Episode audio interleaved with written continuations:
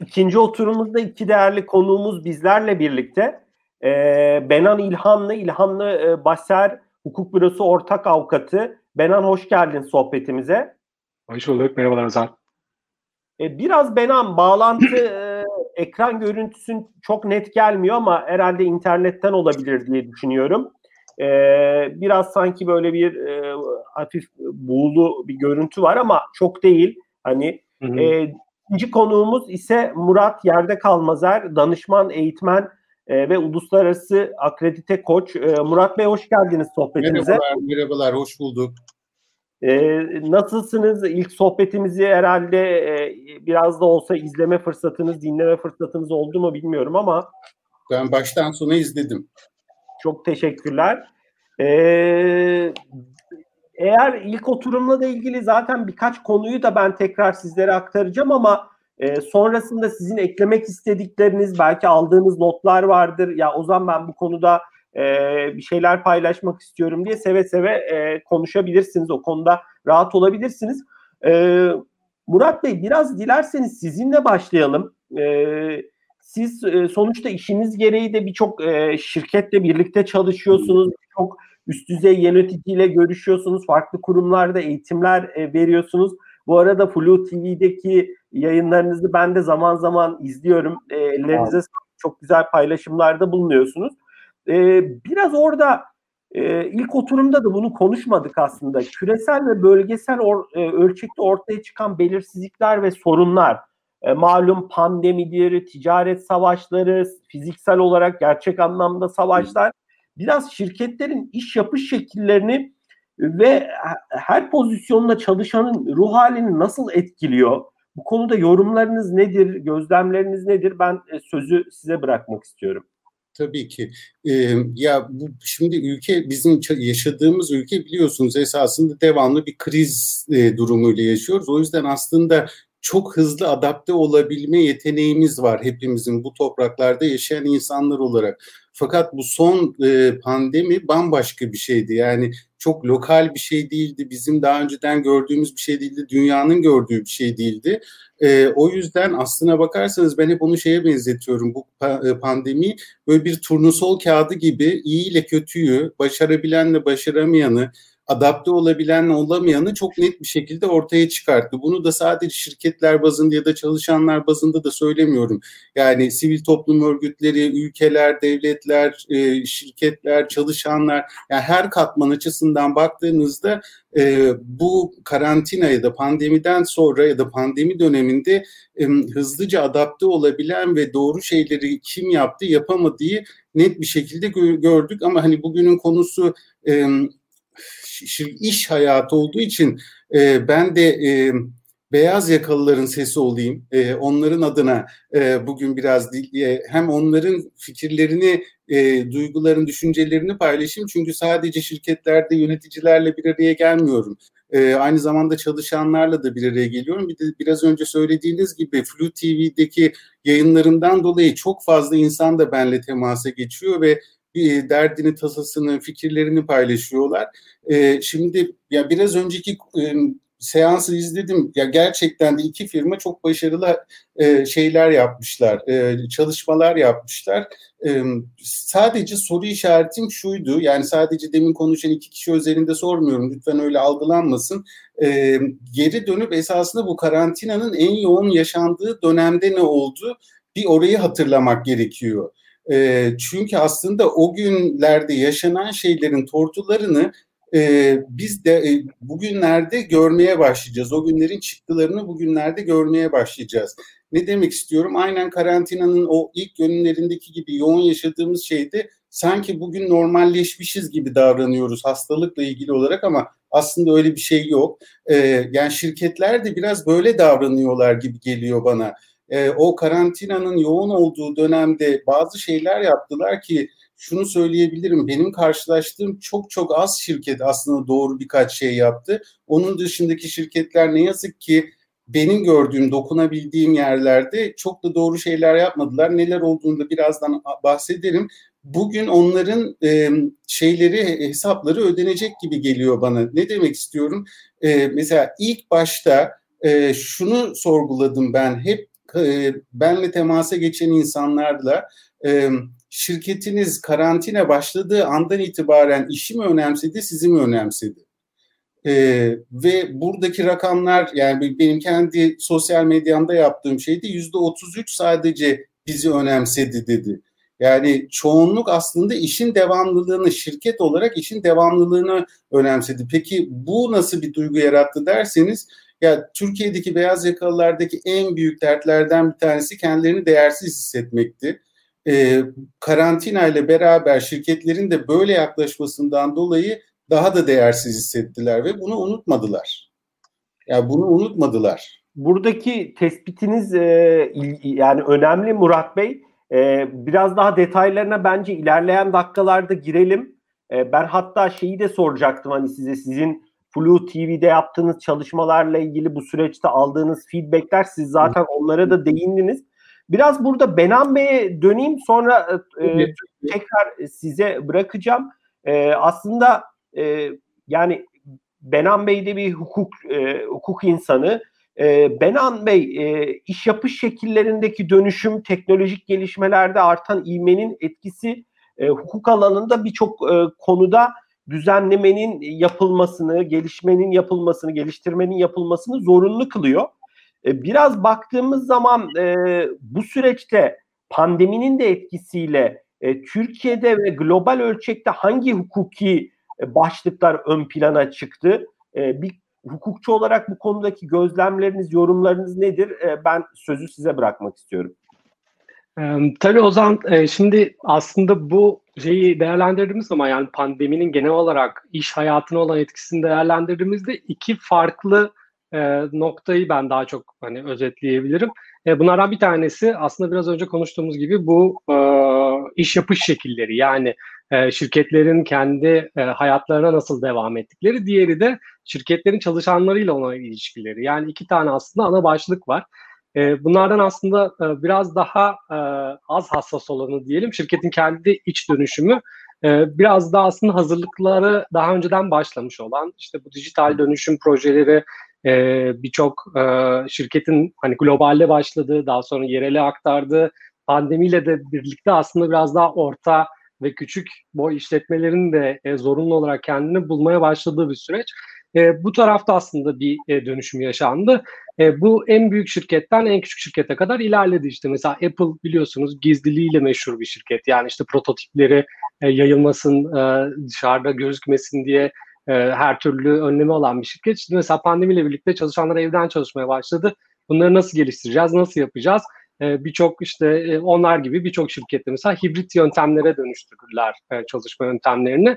E, ama mesela Türkiye'de diğer e, benim gördüğüm e, önemli noktalardan biri işte biz nasıl iş yapacağız? Yani şimdi ben tabii hukukçu olarak benim e, önüme birçok evrak geliyor. Yani işte bunların imzalanması, e, bu işte imza süreçlerinin tamamlanması, bu arada yani pandemi sürecinde yatırımlar devam etti, sözleşmeler bir şekilde devam etti.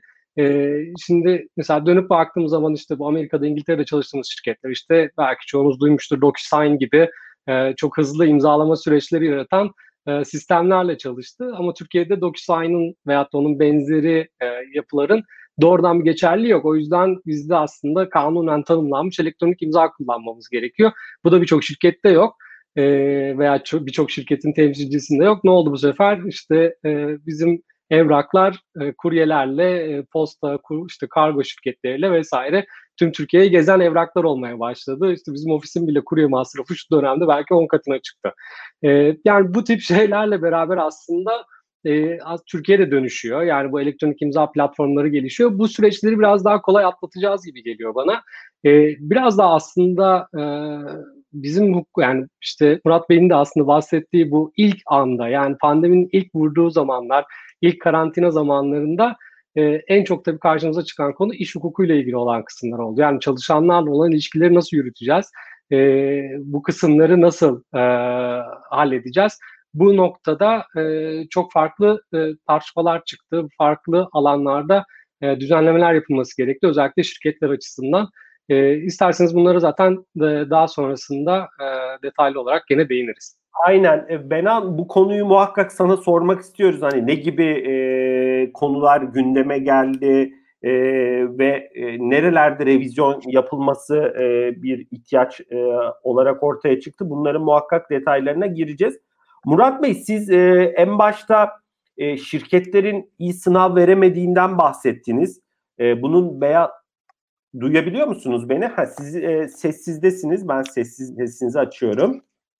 E, Ozan Bey öyle demedim, öyle anlaşılmasın lütfen. Bir grup şirket bunu çok iyi yaptı ama azınlıkta. Ha, azınlıkta. Çoğu şirket, çoğu şirket burada ne yazık ki e, işin devamlılığı refleksini ön plana çıkarttığı için çalışanlarını unuttular. Okey. Bu, bu, bu da çalışanlarda değersizlik hissiyatını arttırdı. Çalıştığım oydu aslında. Anladım. Anladım. Ee, biraz burayı açabiliriz. Belki siz dediniz ya bunun tortuları, bunun etkileri önümüzdeki dönemde ortaya çıkacak. Bir de e, biz e, geçmiş yıllardaki Digital Talk sohbetlerinde de e, malum siz de e, sohbetin başında değindiniz. Türkiye gibi e, sürekli yani oynaklığın olduğu volatile bir e, ülkede e, biraz insanların ruh halleri de değişken olabiliyor ya da adaptasyon güçleri farklı olabiliyor ama bizim mesela o dönemki sohbetimizde birkaç konuşmacımızın tespiti e, insanların kaygı boyutlarının, kaygılarının yüksek olduğundan bahsetmişti. E, baktığımız zaman ha, dönüp bakıyorum şu an yani insanların bir can kaygısı var. Hani işin içinde içinde bir ekonomik kaygılar var. E, bir taraftan işte çocuklu aileleri düşündüğümüz zaman onun yarattığı ekstra stresler var. Biraz buradaki ruh hallerini nasıl gözlemliyorsunuz? Farklı pozisyonlardaki beyaz yakalıların e, sizlerle olan paylaşımlarından gözlemlerden. E, çok güzel özetlediniz aslında. Bu, bu şu anki kaygı seviyesi birkaç katmanlı e, karantinanın yoğun olduğu dönemde daha çok bu kaygı esasında sağlıkla ilgiliydi. Ben ve sevdiklerim e, iyi olsunlar, hastalanmayalım şeklindeydi. Bir Haziran'dan sonra bu kaygı yavaş yavaş azaldı. Daha çok duymaya başladığım şey aslına bakarsanız burada iş kaygısı, iş güvenliği kaygısı olmaya başladı. E, ne demek istiyorum? Biraz önce de konuştunuz ya bir önceki oturumda e, bazı pozisyonlar acaba boşta mı? E, bazı pozisyonlar esasında ihtiyacımız yok mu gibi sorular sorulmaya başlandı. Ya da e, şu konu ortaya çıktı. Ya şirketin işi tanımı gereği karantinada iş yapamadı bazı şirketler. E, ve burada iş yapamadığı sırada da çalışan da doğal olarak istese de yapacağı bir iş yoktu. Doğal olarak şu kaygı oluştu. Ya bu, bu bu kadar uzun sürecek bir şey değil. Yani bu böyle devam ederse beni işten çıkartacaklar mı acaba diye. İşte kısa dönem ödeneği vesaire gibi böyle devletin orada bazı destekleri e, oldu. Hmm, fakat hala o kaygı devam ediyor bir taraftan. Ee, yani bir, bir normalleşmeye doğru biraz giderken e, özellikle de kararnameyle işten çıkartma yasaklandıktan sonra ne olacak diye burada ben Benan Bey'in fikirlerini de duymak isterim. Yani 14 Kasım'a uzatıldı yanlış hatırlamıyorsam işten çıkartılma yasağı. Oradan sonra neler olabilir biraz oraları duymak lazım. Fakat şu anki ruh durumunu söyleyeyim size. Özellikle şirketlere çalışanların bakış açısı açısından söyleyeyim. E, karantinada önemsenmediğini hissetti. Sonrasında da bir iş kaygısı yaşıyor. Siz onun yerinde oturuyor olsaydınız ne yapardınız? Yani çok çok çok, çok, çok olarak şu anda acaba iş değiştirebilir miyiz diye e, bakıyorlar. Daha sağlam bir limana doğru gidebilir miyiz diye bakıyorlar. E, yani o tortuyu hissedeceğiz dediğim şey de aslına bakarsanız biraz bu. E, yani ben çok biraz ekonomi hareketlense ve e, iş fırsatları artsa çok insanın bir anda iş değiştirmek için hareketleneceğine eminim. Ki şu an çok ıı, oksijen az olmasına rağmen oldukça çok iş değiştirme duyuyorum. E, Murat Bey bu biraz şeyle ilgili değil mi? Yani sizin demin söylediğiniz ifade çok hoşuma gitti. Güvenli liman biraz hani e, sonuçta pandemi kimi sektörleri daha büyütürken kimi sektörleri çok olumsuz etkiledi. Doğal olarak da insanların sektörlere bakışları herhalde tahminim değişti. E, çok. E, doğal olarak biraz daha güvenli liman dediğinizde o, o kısımlar bir, herhalde. Bir, bir de yani burada mesela uluslararası bazı firmalar çok çok doğru hareketler yaptı. Yani şimdi firma adını vermeyeyim ama bir ilaç firması çıkıp hemen şunu açıkladı çalışanlarına. Bu karantina iki sene bile sürse maaşlarınızı almaya devam edeceksiniz ve hiç kimseyi işten çıkartmayacağız dedi. E, bu şirket zaten e, Amerikalı bir şirket. E, zaten uzaktan çalışmayı Türkiye'de 3 yıldır yapıyorlar. Dediler ki gidin tatil yerlerine gidin gelmeyin Eylül'e kadar gelmeyeceksiniz de diye zaten ilk günden söylediler. E, ondan sonra bir grup insanın evet şirkete gelmesi gereken insanları belirlediler ama onun dışındaki herkese dediler ki istediğiniz yerden gidip çalışabilirsiniz. Hatta şunu söyledi aynı firma günde 4 saatten fazla Zoom toplantısı yapmayacaksınız. Bu çünkü sağlığınız için doğru değil dediler. E şimdi böyle şeyleri bütün piyasa duyuyor. Bütün çalışanlar duyuyor. E, bunun yanında öbür tarafta e, çalış yöneticisinin uzaktan nasıl yöneteceğini bilemediği bir yöneticiden dolayı sabah saat 8'de Zoom'a insanları toplayıp akşam 5'te bana ne iş yaptınız diye mail atmasını beklediği bir ortamda e, bu çalışan bunu duyduğunda ne yapmasını bekliyorsunuz ki? Ya yani o şirketleri kapağı atmaya çalışıyorlar çok doğal olarak. Şu an ekonomik ortamdaki oksijen yeterli değil iş değiştirmek için. Çünkü çok fazla fırsat pozisyon oluşmuyor ama oluşmaya başladığı anda hareketlenmeyi göreceksiniz. Çok uzatmayayım e, ama bir şey daha ekleyeceğim. Demin konuştunuz. E, Vaktimiz var Murat Bey. Hiç merak etmeyin buyurun. Ekleyin. Benan Bey'e de burada, burada ben çok büyük bir fırsatın beyaz yakalılar için yurt dışı olduğunu düşünüyorum. Ee, yani çok daha yeni işte Flu TV'deki programlarımı seyrettiği için gencecik bir arkadaş, bir yazılımcı arkadaş benle temasa geçti. Oldukça iyi bir firmada iyi de bir maaş alıyor. Ee, yani rakamı da söyleyeyim yaklaşık 18 bin lira gibi bir maaş alıyor ki daha 20'lerinin ortasında bu kişi. Fakat Amerika'dan gelen teklif ayda 6 bin dolar. Ee, ve Amerika için esasında onun seviyesindeki birisi için az bir para. Şimdi demin konuştuk yani bu data işi yapan arkadaşların hepsi o tarafa doğru yüzünü çevirdiler. Ben bundan sonraki dalganın e, iş bölümlerinde olanların yani sadece yazılımcılar değil ya mesela bir ürün yöneticisinin e, bir marketing communication yani iletişim tarafında çalışan arkadaşların da o tarafa doğru yüzünü çevireceğini düşünüyorum. Sebebi şu, e, Silikon Vadisi'ndeki şirketler birer birer ofislerini kapatıyorlar. E, ve onlar zaten uzaktan çalışmaya geçiyorlar ve şunu görüyor diyor ki Türkiye'de de İngilizcesi oldukça iyi, bu işlerden anlayan e, insanlar var. Ha bu kişi Amerika'nın içinde olmuş, ha başka bir yerde olmuş. Benim için çok bir şey fark etmez diyorlar ve o insanlar da yavaş yavaş bu tarafa doğru Türkiye'de kalıp siber bir beyin göçü e, yaşanması mümkün olabilir. E, burada deminki konuşmacıların yani Birsen ve Mustafa Bey'in söylediği şeye çok katılıyorum. Şirketlerdeki yöneticiler çok çok önemli bir yer e, e, e, e, faktör olacaklar. Yani o çalışanları, talentları elde tutmakla ilgili onları e, iyi hissettirmekle, kıymetli hissettirmekle ilgili çok çok önemli yer tutacaklar.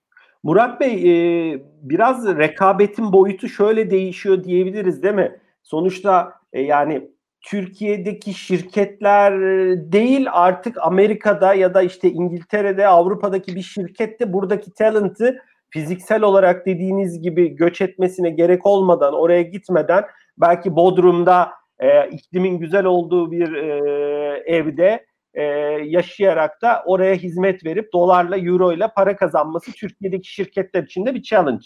Çok büyük bir challenge. Çok büyük bir challenge. Bakın karantina öncesinde Almanya bir yasa çıkarttı.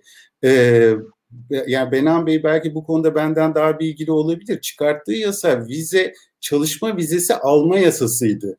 Ee, ve bu çalışma vizesi alma yasası aslına bakarsanız ne İtalyanlar ne Doğu bloğu ülkeleri onlar için değil de onlar Türkler için yaptılar bunu. Çünkü oradan alacaklarını zaten almışlardı. Şeyi çok net görüyorlar ülkedeki gençlerin yüzde 65-70'i bu ülkede yaşamak istemiyor artık ve bu ülkedeki yetişmiş potansiyel kalifiye gücü de görüyorlar ve onun kapısını açmak için gel burada işini ara Almanca bilmene bile gerek yok diye bir vize çıkarttılar. Mart ayında bu e, Mart Şubat ayında meclislerinden geçti. Yani karantina olmasaydı biz zaten bir grup beyaz yakalının oraya doğru gittiğini görecektik. Görecektik. Şimdi karantinadan sonra bütün dünyadaki iş yapma şekilleri de daha dijitale kaydığı için artık o yasaya da çok gerek yok.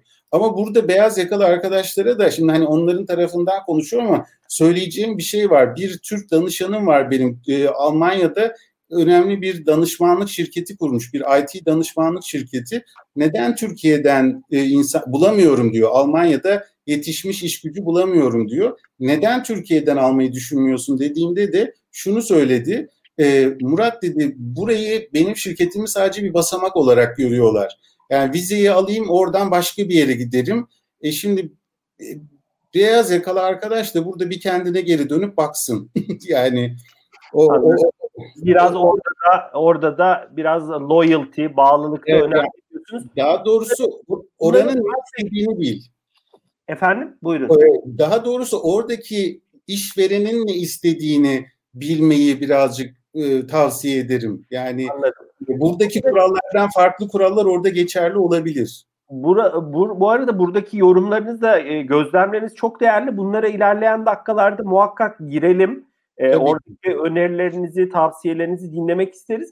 E, Benan biraz sözü sana yönlendirelim. En başta bir giriş yaptın ama biraz detaylara girelim. Hem Murat Bey'in belki açtığı eksendeki hukuki konuları da konuşuruz tabii ki ama e, özellikle bu pandemi süreciyle birlikte e, hukuk bürolarının, e, hukuk insanların önüne ne gibi konular çok gündeme geldi? Yani işin içinde KVKK'da var değil mi? İş hukukuyla ilgili konular var.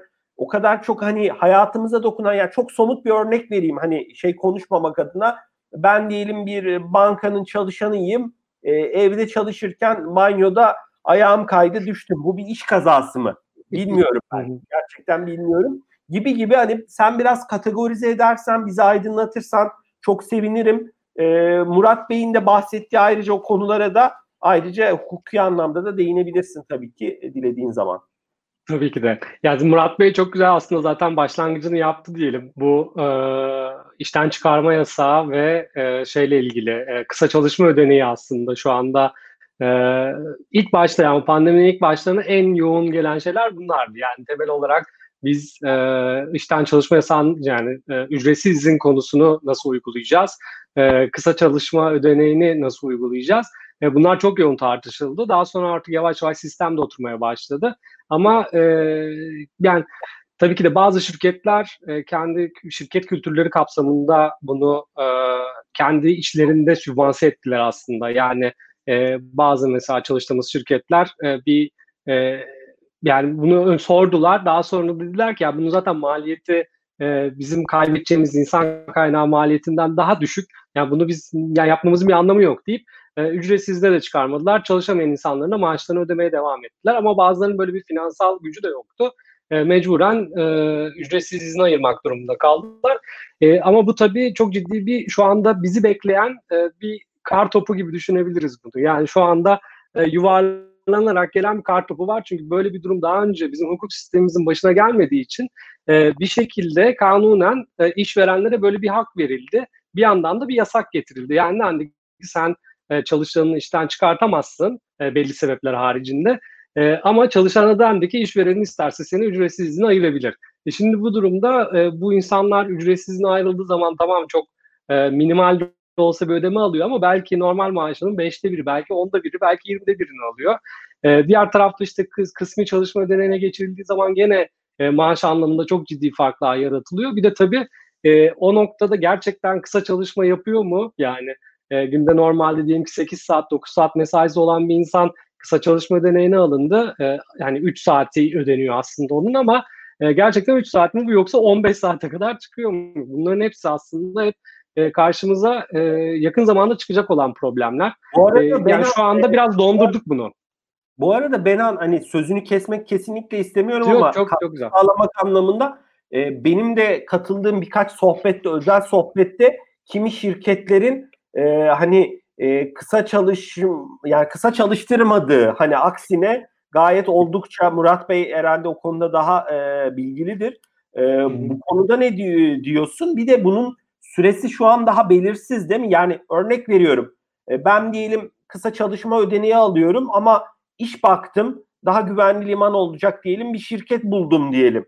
E, yani şirket konuşup belki şeyimi almak istiyorum. Yani ne diyeyim belki kıdemimi alacağım. Yani bir sonuçta çünkü bu maaştan da tatmin olmuyorum. Hani baktığınızda biraz buraları açabilir misin? Buradaki süreçler nasıl işleyecek?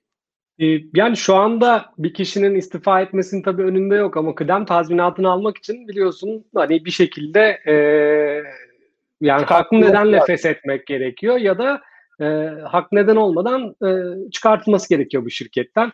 E, şu anda da şirketler tabii e, özellikle de hani bu anlamda ekonomik anlamda e, zorluk yaşayan şirketler böyle bir yola girmeyeceklerdir. Hatta istifa etmek isteyen bir kişiyi muhtemelen e, eğer ki zorluk yaşıyorsa ve ücretsiz izne ayırdıysa e, yüksek ihtimalle e, kıdem tazminatını ödemeden bir an önce e, yol vermek isteyecektir. Yani şu andaki durumda aslında kıdem tazminatı almak için e, iki tarafın e, uzlaşması dışında çok fazla bir imkan gözükmüyor. Çünkü donmuş bir ilişkiden bahsediyoruz. Yani e, kanunen o iş ilişkisi donduruluyor ve e, yürümüyor bir yere kadar. İşte bu biliyorsunuz işte bir e, pandeminin başlarında 3 ay olarak belirlendi. Daha sonra Cumhurbaşkanı'nın bunları 3'er aylık sürelerle yenileme gibi bir hak, hak var. O da bu süreleri kullanarak e, şu anda gene uzatılmış durumda ve e, bir belirsizlik durumu da var. Yani benim kendi e, arkadaşlarım da var şu anda ücretsizliğine ayrılan e, zorla ve gerçekten e, yani askeri ücretin de altında bir şu anda kazançları var açıkçası bu şey durumda. Onlar da büyük bir zorluk ve belirsizlik yaşıyorlar. E, bu noktada da aslında genelde artık insanların benim gördüğüm kadarıyla e, Murat Bey'in de bahsettiği gibi yani e, ya Türkiye'de başka bir şirkete ya da e, çoğunlukla da yurt dışındaki şirketlere gitme opsiyonu artıyor. E, benim gene e, birçok arkadaşım şu anda tam olarak Murat Bey'in çalış dediği gibi çalışıyor. Yani yurt dışındaki şirketler için e, Bodrum'da, Antalya'da e, işte ailelerinin yazdıklarında ya da kendi yazdıklarında oranın saatine göre yaşayarak çalışıyorlar. İşte 5'ten akşam 5'ten sabah 7'ye 8'e kadar mesela Amerika'daki bir şirket için çalışıyorsa ve önünde de hiçbir engel yok bunun şu aşamada. Yani bugünkü teknolojik imkanlarla bir engel yok. E, ama tabii belli bir kısımda e, şu anda donmuş durumda ve bundan dolayı da tabii e, karşımıza hukuki anlamda çok ciddi problemler çıkacak. E, daha şu anda bekliyoruz. Onlar da dondu çünkü. E, bir kar topu gibi büyüye büyüye geliyorlar.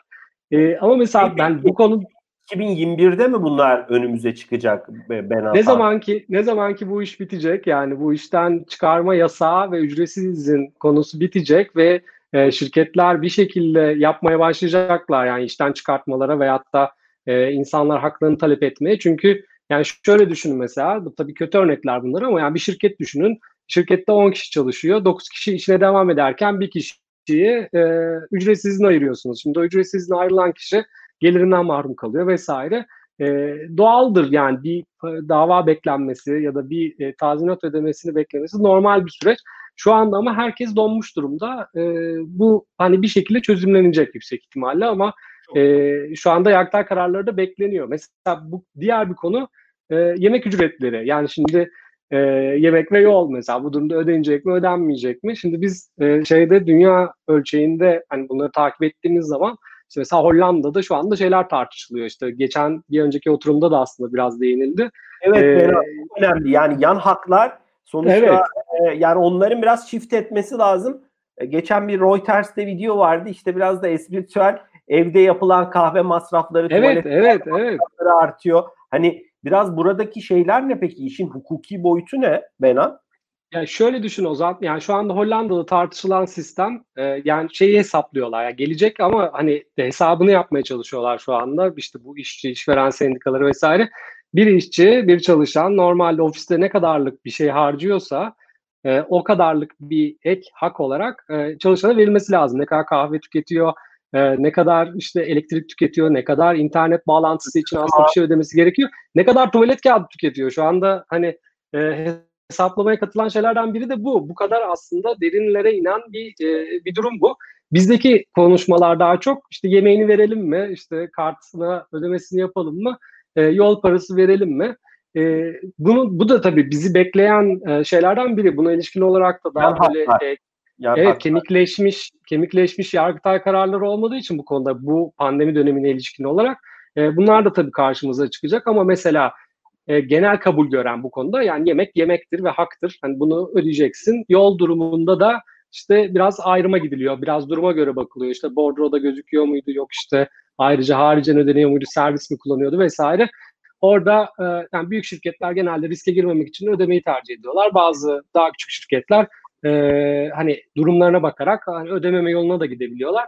Bizdeki e, tartışmanın şeyi bu ama. Ben Murat Bey'e sözü vereceğim. Murat Bey sanki bir şeyler eklemek, sormak yani. istiyor gibi. Son bir şeyi söyle, sorayım. Merak da ettiğim için bu evde yaşanan iş kazası mı oluyor? Mesela düştük e, işte banyoda ayağım kaydı düştüm. Bir bunu evet. da aydınlatırsan çok sevinirim. E, o zaman onunla ilgili onunla ilgili durum aslında biraz şöyle. Yani şimdi aslında bir tek temel bir bilgi de vermek lazım. Aslında uzaktan çalışma e, bizim iş kanununda var. Yani 2006'da şey 2016'da yapılan bir değişiklikle aslında gelen bir e, kavram bizim kanunumuza. Diyor ki uzaktan çalışma yapılabilir. Uzaktan çalışma olursa e, çalışanla işveren arasında bir sözleşme yapılır vesaire ama buna ilişkin bir yönetmelik aslında bekleniyor şu anda. Bu şu anda e, bir maddeye sıkışmış bir e, düzenleme. Yönetmelikle bunların aslında hepsinin içinin açılması bekleniyor.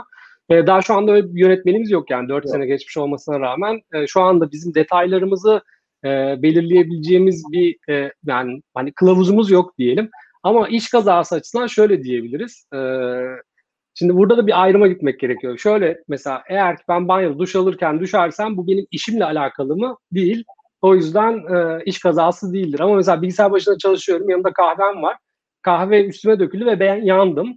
E, bu durumda e, evet bu iş kazasıdır diyebiliyoruz. Ama bu da tabii nasıl ispat edecek? Yani televizyon seyrederken e, üstüne kahve dökmediğini nasıl ispat edecek? Nasıl çalışırken döküldüğünü? Yani bunlar hep böyle e, bizi e, hukuki anlamda e, böyle yani Renan, o zaman şeylere getirecek. İlerleyen yıllar tabii hani Türkiye'deki iklim ne olur bilmiyorum ama hukuki anlamda da birçok konunun e, realite olarak önümüze çıkıp düzenlenmesini gerekli kılacak bir e, dünyayı da yaşama yaşayacağız gibi sanki. E çünkü evet, evet. E, Birsen Hanım paylaştı sadece çalışanların yüzde iki buçuğu full time ofisten çalışmak hmm. istiyormuş tam olarak.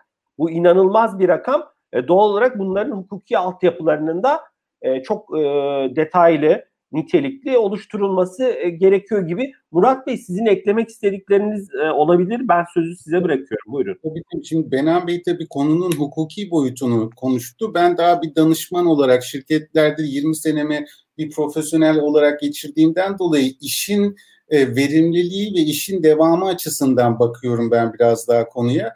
Yani şöyle görmek gerekiyor. Yani evet tuvalet kağıdından kahveye kadar e, konuşulması gerekiyor Hollanda'daki gibi ama çok basit bir örnek vereyim. Mesela evdeki internet bağlantısını bana sorarsanız şirketlerin sorgulamaması bile gerekir. Çünkü evet. şöyle düşünün konuyu, e, o zaman laptop da verme. Yani evden çalışmasını devam ettirmek için. Yani ben burada hukuki şeydense birazcık da e, aklı selim olması gerektiğini şirketleri yönetenlerin ve biraz da vicdanlı olmaları gerektiğini düşünüyorum.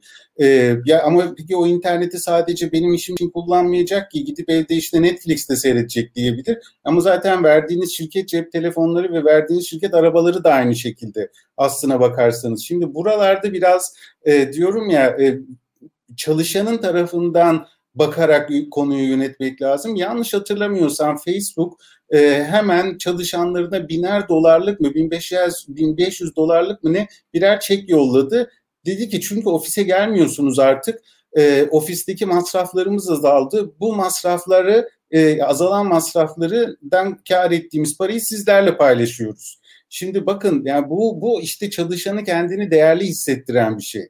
Ama siz çalışanla eğer e, evdeki internet paranı ödeyelim mi ödemeyelim mi kahve paranı ver, verelim mi vermeyelim mi tartışmasına girdiğiniz zaman ki bunu kazanır şirket. Yani burada çünkü şirketler hiyerarşik yapılardır. Çalışanın burada bir söz hakkı yoktur. Yönetim ne karar verecekse o olacaktır.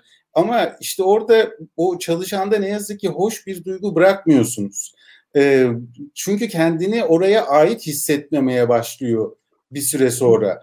E, bu arada deminki örneğime bir atıfta bulunayım. E, demin bahsettiğim genç yazılımcı arkadaş e, gitmemeye karar verdi. Yani ben kendisini tanımıyorum. Telefonda böyle çok kısa bir koçluk yaptım diyeyim. Gitmemesinin arkasında yatan şey şuydu. E, şunu söyledi bana Murat dedi ben bir yere ait olmak hissediyor, ait hissetmek istiyorum.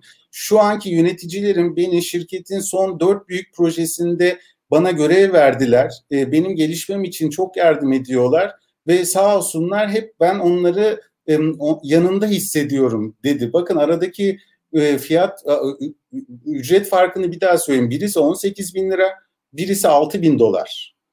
E, yani eğer yöneticiler burada doğru işleri yapmaya başlarlarsa, şirketler çalışanların yanında olduklarını hissettirirlerse e, bu kadar büyük bir fiyat farkı bile, ücret farkında bile çalışan gitmiyor aslına bakarsanız. E, ya bu arkadaşa hani siz deli diyebilirsiniz ama bana sorarsanız çok da yanlış bir karar vermedi. Ha bu arada şeyi de söyleyeyim. Söylemlerinden sanki insanlar gitsini e, promote ediyor Tam tersine yani bu benim Flu TV'deki yaptığım programda da sadece buna bir program ayırdık ve orada kişisel fikrimi de söyledim. Yani ben gitmeyeceğim. E, gitmek de istemiyorum ki benim işim çok rahatlıkla oralardan artık yapılabilir. E, çünkü burası benim ülkem ve burayı ayağa kaldıracaksak da bu zor günleri beraber aşacaksak da biz aşacağız diye görüyorum ama gördüğüm şey e, yani anketlerde en son yüzde yetmiş ikiydi yanlış hatırlamıyorsam. Gençler artık bu ülkede kalmak istemiyorlar. 60 küsürdü galiba Murat Bey. 62 galiba yanılıyorsam yani, ama değil birbirine yakın rakamlar. E, doğal olarak burada şeyin e, yani liderliğin, yönetimin yaklaşımı e, aslında yetenekleri, insanları kendilerine çekme ve e, aynı hedefe koşma, birlikte bir aile gibi belki aile benzetmesi bilmiyorum hani yaptım ama olma e, misyonunu yakalayabilmenin öneminden bahsediyorsun. e, ben Benan'a bir dönmek istiyorum burada. Bey, çok çok kısa bir şey ekleyeyim mi? Bu, bu tam yeri geldi çünkü e, uzatmadan ya bakın şimdi biraz önceki oturumda da konuştunuz uzaktan liderlik eğitimi veriyor musun diye bana sorular gelmeye başladı. Bu mesela şu an böyle şirketler tarafında talep edilen bir şey. Ben bu sorunu yu mesela çok net anlayamıyorum. Yani ne demek istiyorum anlayamıyorum. Ben liderlik eğitim, en çok verdiğim eğitimlerden birisi liderlik. Ve eğitimlerinde katılanlar çok iyi bilirler ki hep şunu söylerim. İyi liderin tanımı şudur. Tatile bir hafta gittiğinde telefonu çalmıyorsa bir yöneticinin bu iyi bir yöneticidir. Yani ekibini iyi kurmuştur, onunla bir güven ilişkisi vardır, onlar otonomileri vardır, çalışanların ne iş yapmaları gerektiğini biliyorlardır. Ha bir kriz olur tabii ki yöneticiyi ararsın ama normal işlerin gidişatında yöneticiyi aramanıza gerek yoktur aslında. E şimdi ben buradan uzaktan yönetmekte zorlanıyoruz dendiğinde e, yani Birsen Hanım çok güzel söyledi. Ben geri döner lidere bakarım.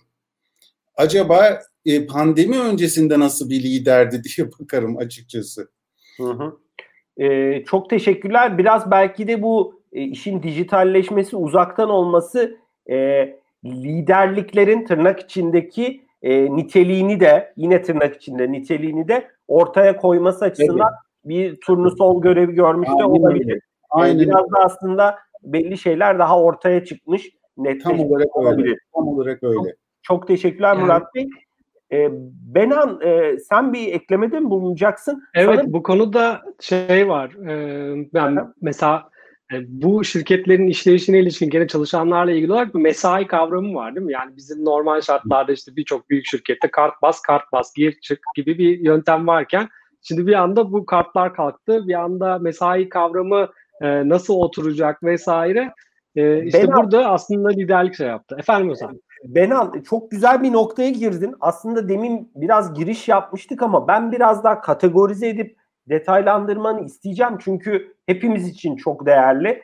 E, şimdi en basitinden bu mesainin ölçümlenmesi konusuna sen giriş yaptın. Gördüğün temel başlıklar ne? Yani bunun içine ben özel hayatın gizliliğini de dahil ediyorum. Çünkü hı hı. örnek ya ben belki evdeyim ama müdürüm kameramanın devamlı açık olmasını istiyor. Atıyorum bu adam çalışıyor Hı-hı. mu çalışmıyor mu? Yani Hı-hı. senden ricam bizim için kategorize et e, ve önceliklendirerek ya Ozan en çok bu alanlar e, ve biraz oradaki mevcut e, hukuki e, durumu e, eksik varsa ya Ozan bunun yönetmeliği yok. Hani hı hı. gibi az önce belirttiğim gibi biraz bir kategorize edersen çok sevinirim. Sonrasında Murat Bey ile e, ve seninle sohbetimize devam edeceğiz zaten. E, tabii ki de şimdi e, özellikle bu uzaktan çalışma ile ilgili yani çalışanlarla ilgili temel başlıklar bir kısmına değindik. İşte bu en temel ilk e, acil problemlerden biri işte bu ücretsiz izin ve e, kısa çalışma e, durumuyla alakalı. E, bunun dışında e, aslında e, işverenle çalışan arasında temel olarak bu uzaktan çalışmanın prensiplerinin belirlenmesi lazım. Bu belirlendiği zaman aslında e, birçok problemi biz çözüyoruz. Nedir bu problemler? E, mesela mesainin e, fazla mesai ya da mesai çalışma koşulları nasıl olacağı. Bu senin bahsetmiş olduğun veri güvenliği. Şimdi bu veri güvenliğinin ve veri gizliliğinin iki taraflı bir açıdan bakmak lazım. Bir şirketin verilerinin güvenliği nasıl sağlanacak ve gizliliği nasıl sağlanacak? İki çalışanın aslında kişisel verisi, görüntüsü, sesi bu konularda nasıl çalışma yapılacak ve mahremiyeti nasıl sağlanacak? Şimdi e, bu konuda mesela e, aslında ikisini de çözen e, şirket tarafında çözen noktalardan birisi bazı şirketler kurumsal VPN kullanıyorlar. E, benim e, ağıma e, sadece VPN ile bağlanacaksın. Şimdi VPN ile bağlanmak ne demek aslında? Kart basmakla aşağı yukarı eşdeğer yani. E, VPN'e bağlanıyor, e, şey başlıyor, çalışması başlıyor, VPN'den çıkıyor, e, çalışması bitiyor teknik olarak çalışamıyor. Bu mesela çözüm yöntemlerinden biri. E, veri güvenliğini de biz bu şekilde aslında önemli ölçüde e, sağlayabiliyoruz. Ama burada e, benim her zaman yani çalıştığım şirketlerle de e, önerdiğim konuşmalarımda da bahsettiğim e, bizim bir kırmızı çizgimiz aslında bu e, çalışanın veri gizliliği ve çalışanın e, mahremiyeti. Yani bu noktada e, bir kere zaten e, hani kişisel verilerin koruması kanunu kapsamında çalışanların verilerinin e, özel e, daha doğrusu kişisel verilerinin e, saklanması nasıl saklanacağı, bunları nasıl işleneceği zaten belirli. E, bir de biz buna aslında bir katman daha ekliyoruz. E, mesela e, Zoom toplantılarına katıyoruz biz bu çalışanları ya da Microsoft Teams kullanıyoruz, e, Google Meet kullanıyoruz, herhangi başka Skype kullanıyoruz vesaire. Ne yapıyoruz bu sefer? Çalışanların aslında e, onaylarını almadan e, biz o kişilerin e, belki evlerinin görüntüsünü, belki arkadan geçen çocuklarının görüntüsünü, kendi görüntülerini Google'ın, e, Microsoft'un işte veya Zoom'un e, yüklüyoruz ve nerede olduklarını bilmiyoruz bunların vesaire. Şimdi bu konuda da aslında e, o bahsettiğim yani uzaktan çalışmanın temel prensipleri içerisinde şirketlerin bir çalışma yapmaları gerekiyor. Ben bu kişiyi uzaktan nasıl çalıştıracağım? Bunun karşılığında ek hakları, kendi hakları nasıl karşılayacağım? E, ekipmanlarını nasıl vereceğim? Yani işte laptop, e, işte internet bağlantısı. Bu arada Murat Bey bu internet bağlantısı konusu da aslında e, vermesi gereken bir şey. Kanunen de bir e, bir dava olsa bu şekilde alır e, çalışan bu e, ücreti. E, uzaktan çalışma varsa eğer. E, onun dışında e, işte mesela bir iş kazası durumunu nasıl e, tanımlayacağım mesela bütün bunları aslında e, kendi aralarında bir bu politikayla ve bir sözleşmeyle bunları belirleyebilirler. E, diğer noktada da işte bu benim kişisel verilerimin e, yurt dışına çıkması buna belki birazdan daha detaylıca da değiniriz yani bu kişisel verilerin korunması tarafında pandemi noktasında nasıl işlem yapılıyor. E, bu çok temel bir nokta. Bunun için mutlaka aslında çalışanın izninin alınması gerekiyor. Yani ben eğer yurt dışına aktarıyorsam e, görüntüsünü bu yurt dışına aktarma da aslında e, şu anda bile bizim yaptığımız bir şey. Benan iş sözleşmelerinin e, değişmesini de biraz gerekli evet. kılıyor ama evet. e, zaten birçok şirket de aslında hani e, yazışma programları olarak yani mailing programları olarak vesaire uluslararası şirketler bunları kullanıyor. Belki kimi şirketlerin zaten sözleşmelerinde bunlar hani çoktan yer alıyordu ama tabii eksik olan şirketler olabilir ya da olmayan şirketler. Ee, yani şunu rahatlıkla söyleyebilirim. Birçok şirkette aslında bu eksik şu anda. Yani bir uzaktan çalışma prosedürü, uzaktan çalışma politikası, uzaktan çalışma ilişkin bir ek protokol e, birçok yerde daha yok. Tabii ki de büyük ve global şirketler daha e, bu konuda kendi iç prosedürleri gereği daha hızlı ilerliyorlar ama e, birçoğunda da yok aslında hala. Yani biz de sonuçta çalışırken e, sorduğumuz şeylerden bir tanesi bu. Aslında uzak yani iş sözleşmeleri klasik olarak bizim fiilen gittiğimiz durumları kapsıyor. İşte şu saatten bu saate çalışılır, işte şu olur bu olur vesaire. E, gene aslında bu kişisel verilerin koruması kanunuyla baştan alınan belli onaylar var e, veyahut bir aydınlatma metinleri var ama ben onları güncellenmesi gerekiyor. Yani hmm, diyecek ki iş, e, işveren ben senin verini böyle böyle de işliyorum artık. E, bir tane mesela belki bir açık rıza e, beyanı alması gerekecek. Ben yani şirket çapında artık e, kullanmıyordum daha önce ama artık Zoom kullanıyorum. E, ve senin verin Zoom'a gidecek. Yani bunun aslında bir onayını alması güncel, gerekiyor. güncellemesi, tekrar onaylanıyor evet. alınıyor evet. olması gerekli. Evet. Çok, evet, bunlar çok, çok önemli. Yani doğal olarak Benan hani bu başlıklar ağırlıklı ön plana çıktı e, diyorsun. Ee, evet. Belki ekleyeceğim başka şeyler olursa da dinleriz. Murat Bey, E, Osman Bey çok çok çok özür diliyorum. Ya. Bir beyaz yakalıların adına konuşan kişi olarak bir avukat bulmuşken bir Tabii şeyi ki. sormadan edemeyeceğim. Benim çok hassas olduğum bir konu bu. Ee, gördüğüm yani duyduğum da çok e, bu dönemde çok arttığını duyduğum konu mobbing konusu. Evet. Ee, yani Benan Bey bu konuyla ilgili ne der bir duymak isterim açıkçası. Tabii ki. E, mob, mobbing bizim aslında e, biliyorsunuz artık Türk hukukunda tanınan, işte yargı kararlarına da e, geçen bir kavram. E, bu da aslında e, yeniden tanımlanması gereken, hani Yargıtay tarafından da yeniden tanımlanması gereken bir kavram. Çünkü biz mobbingi hep gene ofiste e, düşünüyoruz ya da e, daha konvansiyonel ortamlarda mobbingi düşünüyoruz. Şu anda mesela e, diyelim ki e, bir işveren bir şeyi e, çalışandan özel olarak açık rıza beyanları vesaire almadı. İşte buna ilişkin hiçbir şey yok ve e, toplantıya katılınıyor. Toplantıda da e, herkes kameraları açacak deniyor. Şimdi mesela bir çalışan e, bu kamerayı açmak istemiyor diyelim ki bin türlü sebebi olabilir. Yani e, o anda görüntüsü kendisinin hoşuna gitmiyor olabilir. O anda e, arkada gerçekten beş tane çocuk e, böyle tarzan gibi ortadan zıplıyor olabilirler. Yani bunun bir şeyi yok. Açıklamak durumunda da değil aslında çalışan bunu çok fazla. Şimdi mesela bu e, tekrarlanan bir şekilde yöneticisi tarafından hani bu e, kamerayı açmadığı için e, eleştiriliyorsa ve bu konuda da belli bazı belki yaptırımları uğruyorsa bu mobbing e, olur mu olmaz mı? Tabii olay bazında hep değerlendirilmesi gereken şeyler. Yani e, şu anda daha bunun e, siyah ve beyaz gibi bir cevabı yok. Zaten hukuk genelde gridir ya böyle işte hmm. e, siyah ve beyaz değildir. Hep ortada bir alanda aslında bize e, çalışıyoruz. Ya bu noktada da e, bu mesela bence gene gelecek gelebilecek olan e, ve e, gelecekte bizim göreceğimiz yargı kararlarından bir tanesi olacak. Yani kamera açıp açmama konusu. Bu sadece e, hani şu anda tabii biz iş dünyası için konuşuyoruz ama bir yandan ben mesela e, ders verdiğim üniversiteyle ilgili olarak bütün üniversitelerle ilgili hep aynı konu. Sınavlarda kamera açılsın mı açılmasın mı? Yani hmm. sadece çalışanlar değil öğrenciler de aynı problemleri yaşıyorlar ya da aynı e, konularda hassasiyet gösteriyorlar. E, bunun benzeri birçok alanda var. Yani öğretmenler açısından, öğrenciler açısından, çalışanlar açısından, işverenler açısından e, bir noktada da aslında işte bu mesai yönetimini bazı liderler, bazı e, yöneticiler kamera açmayla sağlıyorlar. Yani Enan, e, e, orada mesai yönetimi demişken aslında hani Murat Bey'in e, dediğine ek olarak soracağım. E, bütün yazışmalar hep e, VPN sistemleri üstünden olmuyor malum. Ya WhatsApp o kadar e, çok hayatımızın içinde ki e, ya birçok arkadaşımızdan, insandan gözlemliyorum. İşte gecenin köründe e, işle ilgili yazışmalar ve ya öğretmen arkadaşlarım var mesela diyorum ki ya evet. açmasan ne olur? Olmaz diyor yani cevaplamam lazım başım ağrır filan.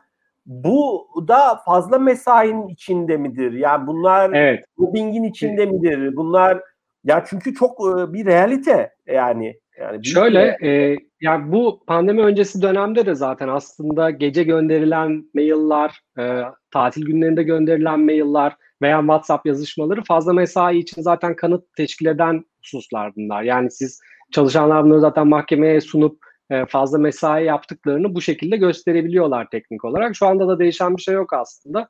Ama e, zaten e, bir şirket içerisinde WhatsApp kullanılıyorsa ciddi daha başka çok fazla problem var bence. E, bir kere zaten veri güvenliği falan bunların hiçbiri kalmamış demektir. E, ama ya yani bu çalışanlar tarafından da net bir şekilde e, mahkemeye sunulabilecek olan şeylerden bir tanesi. Çok teşekkürler Murat Bey. Sizin e, hani beyaz yakalıları destekleme misyonunuza bir ek katkı yapmak istedim ben de yani. De, destekleme demeyelim de bu yani, şey, onların adına konuşuyorum. Doğru. doğru. Şeytanın avukatlığını e, yapıyorum diyelim aslına bakarsanız ama Benan Bey çok teşekkürler bu bilgiler için. Yani bir kısmı ben de biliyordum ama söylediğiniz şeyler bir taraftan da zihnimde başka kapılar da açtı. Şimdi mesela konuyu çok uzatmak istemiyorum ama ya burada da hem şirketlerin hem çalışanların ciddi anlamda bir bilinçlenmesi ve bir mutabakatla evet. aslında uzaktan çalışmayı nasıl yapacakları ile ilgili aslında bir, bir bir karşılıklı el sıkışması gerektiğini duyuyorum sizden. Ya bunu hem hukuki altyapısı olmalı hem de karşılıklı olarak hukuki altyapıdan önce o şirkete uygun metotların olduğu ile ilgili Evet yani o kültürün parçası olarak ne olduğu ile ilgili bir el sıkışılması gerekiyor diye duyuyorum. Ee, yani aydınlattığınız için teşekkür ederim. E, tabii durum böyleyken çok fazla da aslında e, uygulandığını söyleyemem. Yani herkes, bütün şirketler bu şekilde mutabakat arıyor vesaire değil. Her konuda değil ama belli konularda aslında bir el sıkışılması lazım.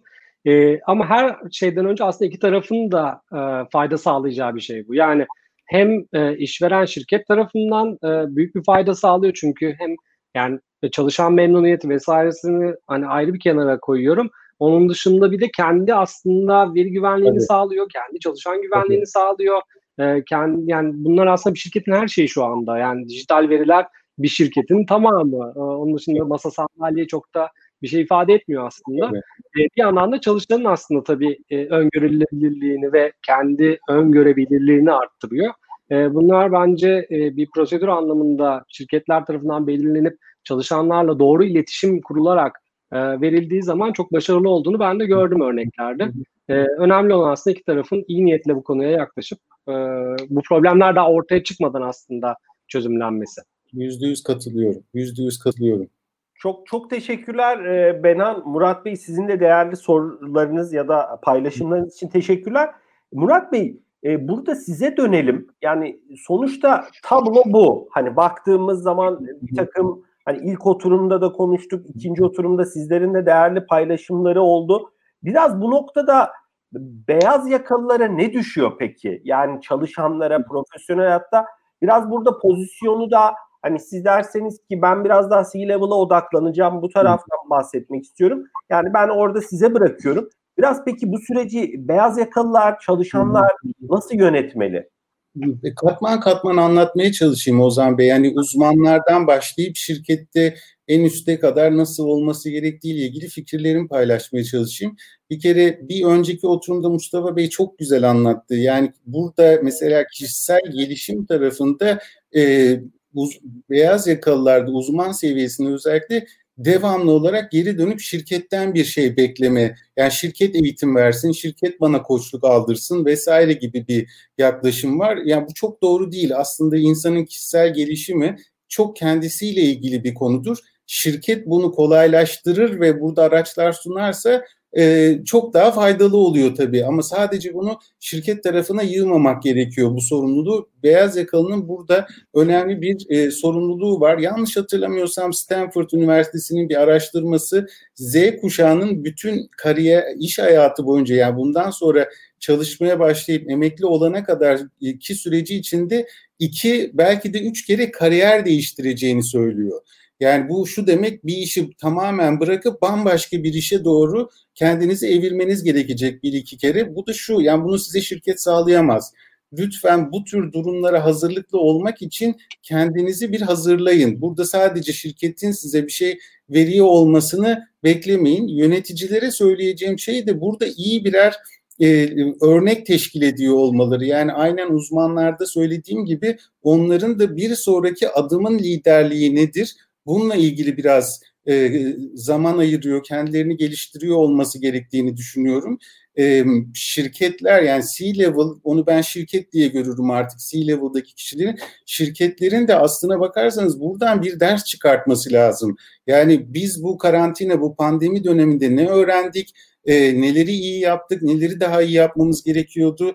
E, mesela ben, ben şimdi şu soruyu ortaya atayım, ondan sonra da kenara çekileyim. E, bundan sonra mesela siber bir karantina pandemi olursa ne yapacaksınız?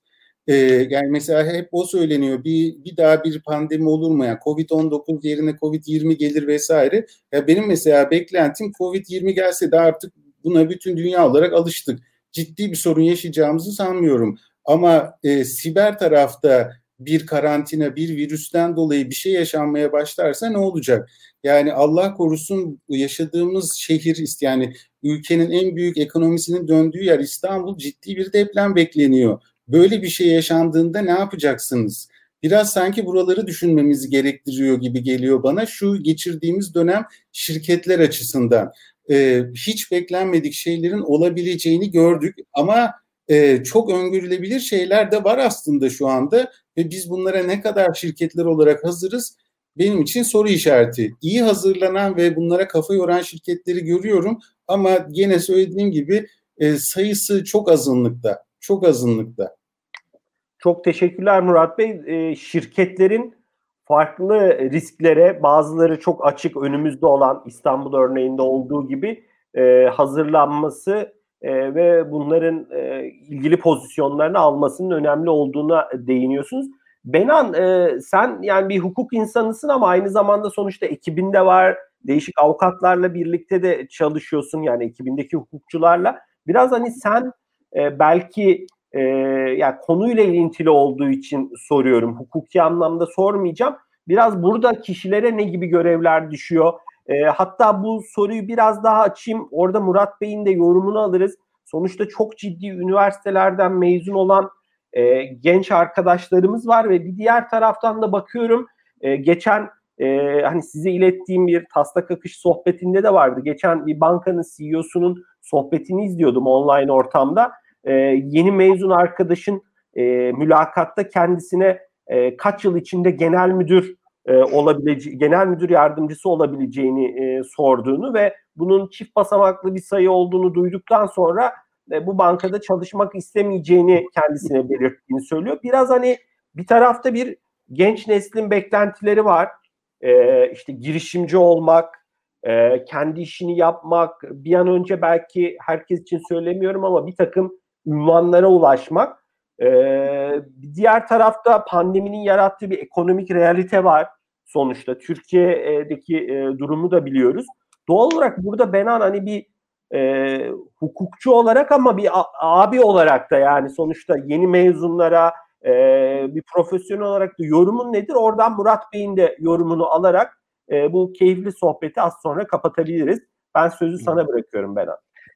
Ee, yani gerçekten aslında benim bu aşamada en çok üzüldüğüm gruplardan bir tanesi şu anda üniversiteden yeni mezun olan insanlar ve iş arayışında olan insanlar. Çünkü e, yani çok farklı bir dünyaya uyandılar bir anda. Da, bambaşka hayalleri varken e, yani o her şey yani daha kötü, daha iyi anlamında değil ama daha farklı oldu. Yani e, mesela şu andaki en büyük problemlerden biri hem e, herkesin yaşadığı ya biz dahil yaşadığımız e, mesela bir onboarding süreci yani yeni bir çalışan işe başladığı zaman e, o nasıl adapte olacak, nasıl şey yapacak, e, özellikle de tamamen e, uzak çalışan bir e, bir yerde çalışırken bunun zorlukları bambaşka.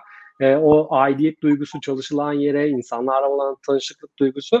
E, bir de mesela bizim mesleğimizde e, bir özel, yani birçok meslekte var aslında ama önemli olan noktalardan biri de biraz bir usta çırak ilişkisi olması. Yani e, avukatlık çünkü e, gerçekten e, biraz işte kıdem aldıkça başka insanlara da aktardığın e, sadece kitaptan alınan bilgiler değil biraz da e, mesleki deneyimlerin aktarıldığı işte nasıl konuşulur, nasıl yazılır, nasıl oturulur, nasıl kalkılır, karşı tarafla nasıl müzakere edilir bunların hep e, birebir göz, gösterildiği e, mesleklerden bir tanesi. E, şimdi tabii e, özellikle hani benim daha çok danışmanlık tarafında olmamla beraber bizim toplantı sayılarımız e, yani fiili, fiziki toplantı sayılarımız e, yani pandemi öncesine göre çok çok çok düşük bir rakamda. E, böyle olunca genelde işte hep e, online ortamda bu toplantıları yapıyoruz. Mesela benim üzüldüğüm noktalardan bir tanesi bizim ekibimizdeki insanların o toplantılarda e, katılamaması. Çünkü hep beraber gittiğimiz toplantılar hani bir e, kıdemliyle kıdemsiz beraber giderken en azından ortamı görsün nasıl toplantı yürütülüyor. Bu bile bir eksiklik aslında bizim mesleğimiz açısından. İşte bunu online ortama taşımaya çalışıyoruz mümkün olduğunca ama her zaman e, online offline'daki gibi olmuyor, gerçekleşmiyor. E, ama e, bir şekilde buna da şey yapacağız, adapte olacağız. Tavsiye boyutlarında hani ne tavsiye edersin? Hani özellikle şu süreçte e, yani yeni mezun olan belki işini kaybetmiş olan insanlara yönelik hani bir şeyin olur mu? Belki hukuk özellikle hukuk insanlarına yani hukukçulara yönelik bir yorumun olur mu? Ee, e, yani şu anda aslında teknik olarak bizim yapabildiğimiz şey yani bir e, benim tavsiyem e, bu dünyada e, var olabildiğini ve hani bir faydalı olabileceğini gösterebileceği şeyleri yaratmak. Yani e, çünkü mesela özellikle hukukçular arasında tabii ki de yeni nesil biraz daha farklı geliyor ama teknolojiye karşı e, diğer e, birçok meslek grubundan daha ciddi bir direnç de var. Yani e, bu şu anda bu görüşmeleri yapmak, elektronik ortamda bu işlemleri yapmak birçok hukukçu için e, daha da zor diyeyim ben size. E, ama mesela bir e, yeni bir meslektaş olarak bir avukat ya da bir mezun stajyer vesaire her türlü kişi için e, bu dünyada var olabildiğini gösterecek kabiliyete sahip olduğunu aslında e, karşı tarafı iletebilirse doğru bir şekilde e, onlar için de bütün herkes için aslında faydalı bir şey gözüküyor. E, faydalı olacağını düşünüyorum. E, yani biraz aslında ne kadar kendini geliştirdiği e, üniversitenin dışında, üniversitede verilen derslerin dışında diğer konulara ne kadar e, vakit ayırdığı ve kendi geliştirdiğiyle e, ben bu konuda çok büyük bir e, dezavantaj yarattığını düşünmüyorum şu andaki durumu. Çok teşekkürler Benan. Ee, Murat Bey son sizin bu sorunla ilgili yorumlarınızı alabiliriz. Ee, en sonunda da sizin ve Benan'ın son ekleyeceği cümleler varsa alabiliriz ve bu keyifli sohbeti ilerleyen dakikalarda sonlandırabiliriz. Ya Benan Bey çok güzel özetledi aslına bakarsanız. Yani bu, bu dönemde yani ben onu danışman diline çevireyim e, onun söylediklerini. E, yet, bu yeni döneme uygun yetkinliklerini geliştirmen ve hızlıca adapte olman lazım. Bakın ben şu an evimin salonundayım. E, arkamda tabloları görüyorsunuz ama orada yeşil bir perde de var. İstersem onu hemen çekip arka tarafımı yeşil perdeye çevirebiliyorum. Burada evime bir flip chart aldım. Şurada bir tane YouTuber ışığım var ve yukarıda da bazen görüyorsunuzdur. Yukarı bakıyorum e, şey var. E, bir ekran daha var. Yani karantina başlar başlamaz ben hemen yani bu yaşımda bu yıllardır eğitmenlik danışmanlık işi yapmama rağmen sınıflarda bunun artık öyle olmayacağını öngörüp daha başladığı an hemen mesela ekipmanları aldım. Bu uygulamaların hepsini yükledim. E, gittim bunların paralı versiyonlarını aldım vesaire. Yani şunu demek istiyorum. Hızlıca adapte olmanız gerekiyor aslına bakarsanız. Şimdi genç arkadaşlar aslına bakarsanız buralarda e, bizlerden çok daha iyi. Benan Bey söyledi ya yani e, hukuk tarafındaki arkadaşlar vesaire ki benim de avukat tanıdığım arkadaşlar var. E, hani hızla buna adapte olmakta zorlandılar ama enteresandır. Eğitmen danışman tarafında da bunu çok gördüm ben. Yani sınıfta eğitim vermeye alışmış bazı kişiler şu an mesela durdular ve yeniden sınıflarda eğitim verilmesini bekliyorlar. Ee, ben bu dönemde üç tane büyük şirkete o, tamamen online eğitimler verdim ve bu süreçte sattım o eğitimleri ve onların eğitimlerini öyle verdim. Yani ne demek istiyorum? Ne olursa olsun aslında yeni, önünüze çıkan yeni bir şeyi hızlıca anlamaya çalışmalı. Buraya ben nasıl adapte olmalıyım? Bende neler eksik, neler yaparsam bu yeni süreçte e, iş çıkartmaya, performans göstermeye devam ederim diye bir kendilerine sormaları ve hızlıca adapte olmalarını öneririm. Bunu da lütfen hiç kimseden beklemeyin. Diyorum ya şirketleriniz, çalıştığınız yerler sizlere bunu sağlıyorsa ne ala ki şirketlerin e, yani birçok kısmı artık eğitimler vesairelerle bunu yapıyor. Ama yani ben burada hep ilk önce kişisel gelişimin e, insanın kendi sorumluluğunda olduğunu düşünürüm. E, şirket de buna eğer bir ortam sağlıyorsa bu da sizi daha rahat bir şekilde gelişmeye doğru götürür. Çok, te- çok teşekkürler. Benan senin son eklemek istediğin bir cümle var mı? Yoksa kapanışı ben yapabilir miyim? Çok teşekkürler Ozan. Yani ben de davetin için şimdiden teşekkür edeyim. Ee, bol bol konuştuk zaten. Şu anda benim daha fazla ekleyeceğim bir şey yok. Çok sağ ol tekrar. Çok teşekkürler. Bugün e, iki değerli, ikinci oturumuzda iki değerli konuğumuz bizlerle birlikteydi. E, Benan İlhanlı, İlhanlı Baser, e, hukuk bürosu ortak avukatı. Benan çok teşekkürler değerli paylaşımların için. Bir hukukçu gözüyle bizi aydınlattın. E, Murat Yerde Kalmazer e, danışman eğitmen ve uluslararası akredite koç. Murat Bey çok sağ olun değerli paylaşımlarınız için. Ben e, teşekkür ederim. YouTube'da izlemeye de devam edeceğiz. Çok keyifli oldu sohbetlerde. Değerli paylaşımlarınız için çok teşekkür ediyorum. İlk oturumda da e, bildiğiniz gibi iki değerli konuğumuz vardı. Birsen Çevik Akgünlü, Mediaco İnsan Kaynakları Direktörü ve Mustafa Ayhan Borçelik Arge ve Dijital Dönüşümden sorumlu icra kurulu üyesi. E, bugün dört değerli konuğumuzu ağırladık. İzleyicilerimize ben çok teşekkür ediyorum. E, YouTube'da da bu yayınımız bulunuyor olacak. Her zaman ulaşabilirler. Önümüzdeki hafta odağımızda bizim yine salı günü siber güvenlik olacak. Bu etkinliğin de kayıt formunu muhakkak paylaşıyor olacağız sitemizden ve yine YouTube üstünden de dört değerli konuğumuzu e, haftaya ağırlayacağız. E, hepinize ben güzel bir gün diliyorum. Murat Bey, Benan Bey iyi akşamlar diliyorum. İyi akşamlar. E, ve Teşekkürler, iyi akşamlar. Yayını da kapatıyorum. Herkese güzel bir gün. Sağ olun, teşekkürler. Abi görüşmek üzere.